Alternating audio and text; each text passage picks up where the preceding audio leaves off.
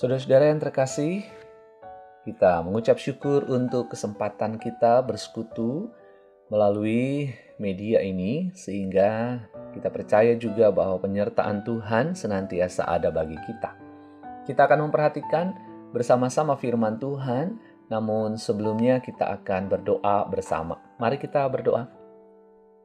Tuhan, terima kasih untuk pagi hari ini, sebuah kehidupan yang Tuhan berikan bagi kami kehidupan yang menjadi milik Tuhan, tetapi Tuhan senantiasa perlengkapi kami. Berkati kami ya Allah, sehingga kami semua mampu melihat kehendak Tuhan, rancangan Tuhan, bahkan anugerah-anugerah yang Tuhan berikan kepada kami. Kiranya Roh Kudus yang memampukan kami untuk dapat melihat kebenaran firman Tuhan. Kami berdoa di dalam nama Tuhan Yesus Kristus. Amin. Ya, saudara-saudara, kita akan bersama memperhatikan Yohanes 10 ayat 29. Yohanes 10 ayat 29 mengatakan, Bapakku yang memberikan mereka kepadaku lebih besar daripada siapa pun, dan seorang pun tidak dapat merebut mereka dari tangan Bapa. Saya ulangi, saudara, Yohanes 10 ayat 29. Bapakku yang memberikan mereka kepadaku lebih besar daripada siapa pun, dan seorang pun tidak dapat merebut mereka dari tangan Bapa. Demikian firman Tuhan. Saudara-saudara terkasih, kalau kita menerima sebuah hadiah atau sesuatu yang kita harapkan, ini rasanya menyenangkan sekali. Apalagi jika hadiah itu uh, diberikan dari orang yang spesial dan yang juga memberikannya dengan kasih. Nilainya jadi seperti berlipat-lipat. Nah, kalau kita memperhatikan pembacaan firman Tuhan tadi, kita akan merasakan sebuah hal yang luar biasa. Mengapa? Karena dengan sabda ini Yesus mau mengatakan bahwa kita itu sungguh berarti di mata Tuhan. Inilah kebenarannya bahwa kita ini seperti sebuah hadiah yang istimewa dari Tuhan. Ya, e, karena kita adalah hadiah istimewa dari Allah kepada Yesus, maka Yesus bukan hanya menuntun bagaikan gembala yang menuntun domba-dombanya ke padang, dia bukan saja menggendong dan memberi makan seperti seorang ibu kepada bayinya, tetapi lebih dari itu, ia sendiri telah memberikan nyawanya sebagai tebusan bagi dosa-dosa kita agar keselamatan menjadi milik kita. Nah, e, kalau kita memperhatikan kalimat "Aku memberikan hidup yang kekal kepada mereka", Kata mereka di sini mengacu kepada domba-domba Kristus. Siapakah mereka? Ya, pada ayat-ayat di awal perikop ini, Alkitab memberitahu kita siapa orang-orang yang adalah domba milik Allah. Mereka ini bisa siapa saja, namun mereka adalah dengan kriteria seperti ini. Domba-dombaku mendengarkan suaraku, dan aku mengenal mereka, dan mereka mengikut aku.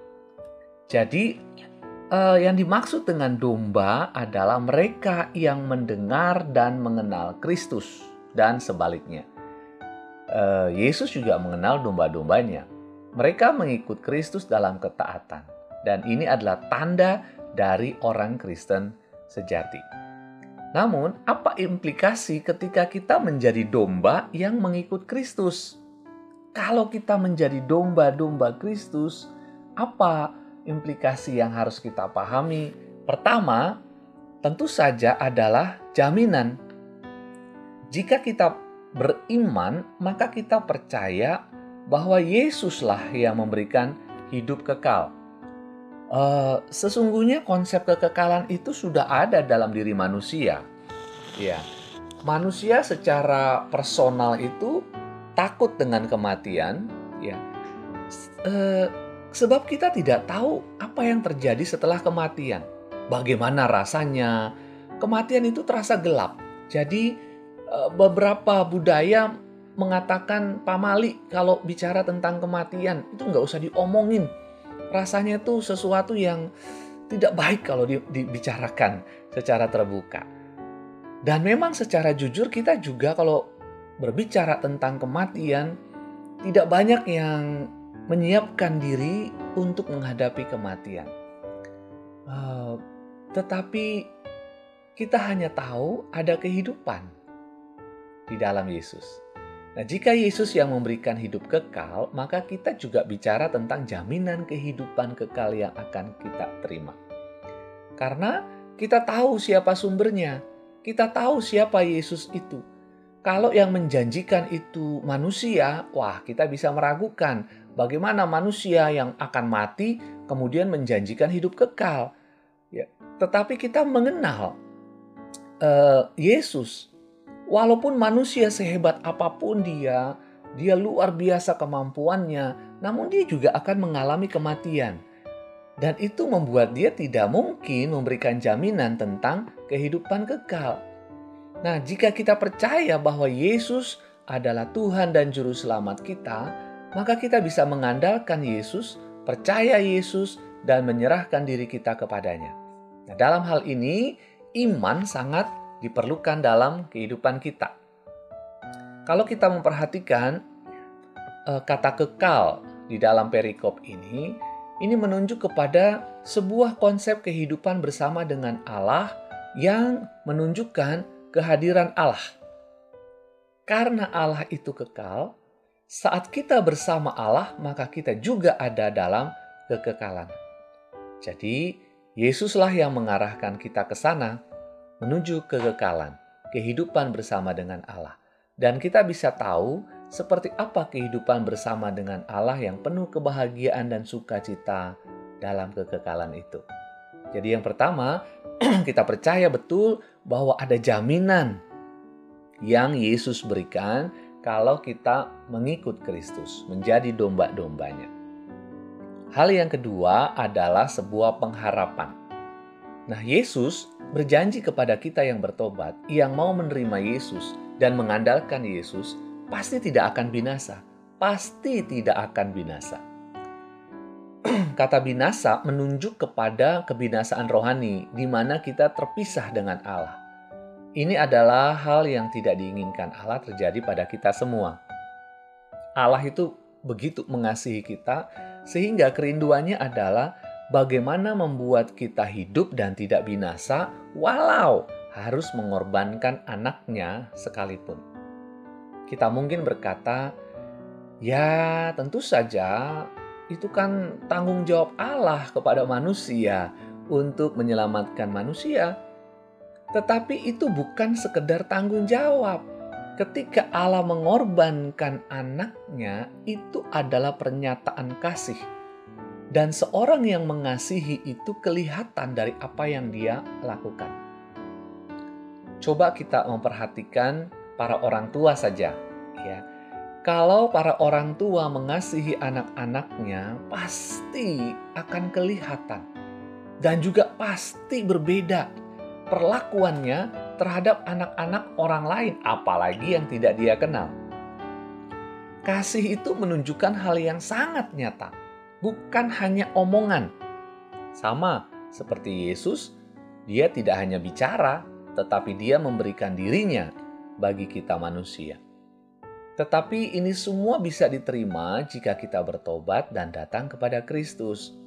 Di luar Kristus, kita nggak bisa menerima keselamatan dari Kristus. Nah, walaupun keselamatan ini ditawarkan kepada siapa pun, tetapi hanya mereka yang mau datang kepada Kristus yang akan menerima, mengalami, dan merasakan keselamatan itu. Itu sebabnya pengharapan orang Kristen hanya ada pada Yesus. Sebab dialah jalan kebenaran dan hidup.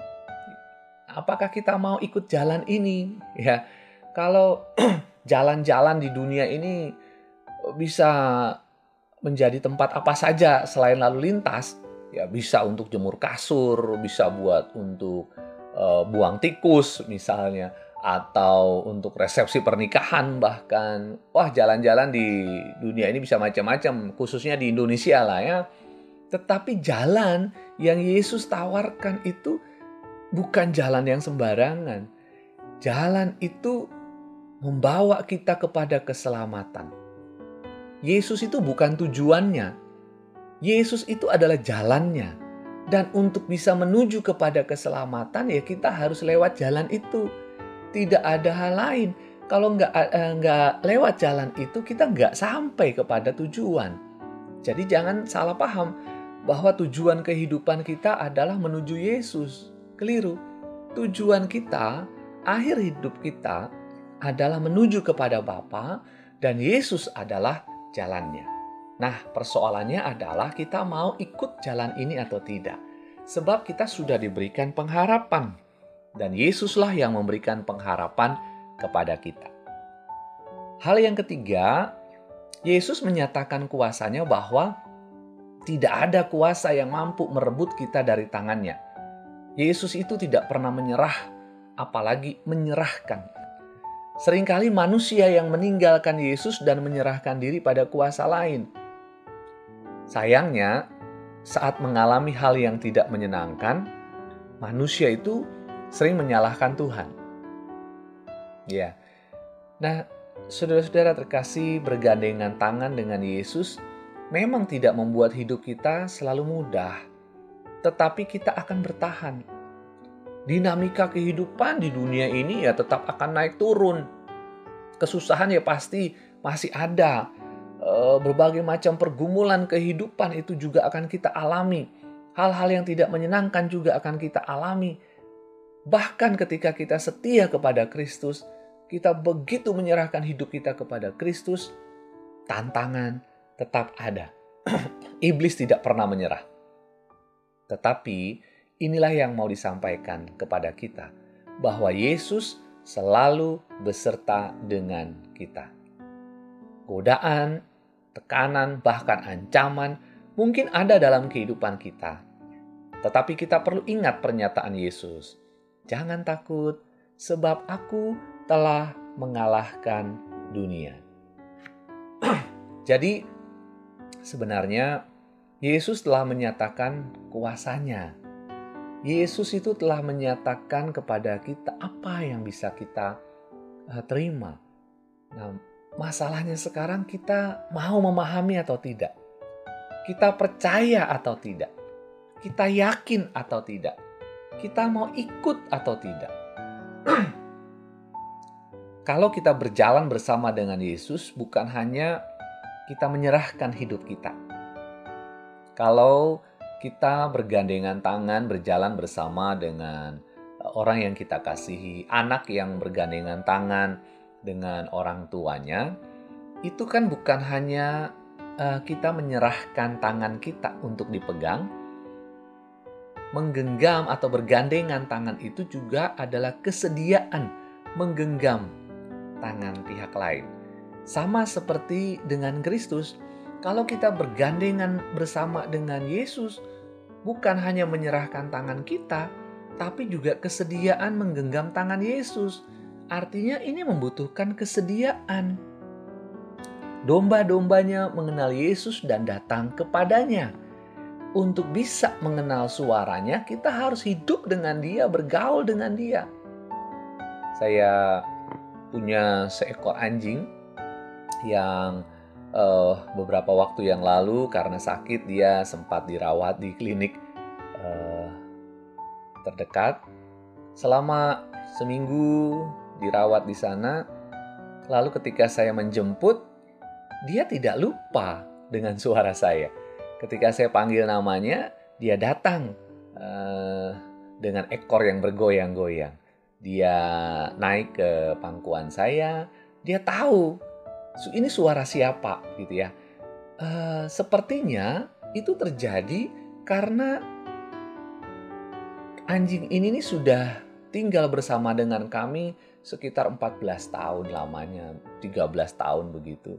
Dan setiap hari uh, mendengar suara kami, eh, saya memandikan, saya ajak jalan, dan itu membuat sebuah hubungan. Mendengar saja suaranya, dia langsung datang kepada saya. Walaupun kita lebih baik daripada seekor uh, hewan, tetapi kita juga diingatkan bahwa di dalam pergaulan kita dengan Tuhan, kita perlu mendengar dan mengingat, mengenal suara Tuhan kita. Itu sebabnya, kalau kita hidup bersama dengan Allah, kita akan mengenal suara Allah. Jika kita digenggam erat oleh Tuhan, apa yang perlu kita khawatirkan? Tidak ada. Yesus selalu melindungi dan memperhatikan. Yesus itu penuh rahmat, dia melimpahkan segala kebajikan kepada orang yang mengandalkannya. Kalau kita menggenggam tangan atau saling bergenggaman tangan, ini menunjukkan salah satu cara perhatian atau rasa sayang. Cara ini memang sangat sederhana dan terlihat terlalu sederhana. Tetapi makna di balik genggaman tangan ini sungguh dalam, bahwa ingin melindungi orang yang disayangi, memberikan dukungan, dan menunjukkan kasih. Ya, itulah yang Yesus lakukan bagi kita semua. Kalau Allah begitu mengasihi kita, apa kita juga mau mengasihi Allah? Itu sebabnya ketika Allah mengasihi kita, Allah kemudian uh, mengajak kita, menerima kita sebagai umatnya, kita perlu pahami tanggung jawab kita. Bukan hanya sekedar menerima, bukan cuma sekedar uh, menunggu, tetapi kita menunjukkan juga apa yang bisa kita kerjakan dan bisa kita lakukan kepada Allah dan untuk Allah. Hidup bersama dengan Allah itu butuh kesediaan. Ya, manusia tidak bisa dipaksa bahwa dia harus beribadah, dia harus uh, mengikut Allah sebab dia punya kehendak kita semua diberikan kehendak. Kita semua punya pilihan, mau ikut Tuhan atau tidak. Kalau tidak mau, maka tidak akan dipaksa. Allah tidak senang memaksa kita, lalu dengan beban begitu terpaksa sekali kita ikut Tuhan, tidak. Allah mau ketaatan itu datang dari hati, sebab Allah itu melihat hati. Nah, namun Allah juga konsisten dengan apa yang dia tawarkan. Karena ketika kita mengikut Allah, ketika kita mengikut Kristus, Yesus menjanjikan keselamatan. Ketika Dia menjadi jalan, kita harus menunjukkan kesediaan kita ikut di jalan itu, tidak dengan terpaksa, tidak dengan dipaksa, namun dengan ketaatan yang sungguh.